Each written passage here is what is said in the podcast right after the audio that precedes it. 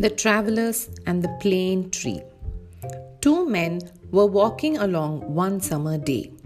Soon it became too hot to go any further, and seeing a large plane tree nearby, they threw themselves on the ground to rest in its shade.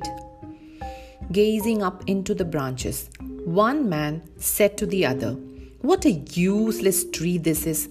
It does not have fruit or nuts that we can eat, and we cannot even use its wood for anything." "Don't be so ungrateful," rustled the tree in reply. "I'm being extremely useful to you at this very moment, shielding you from the hot sun, and you call me a good for nothing?"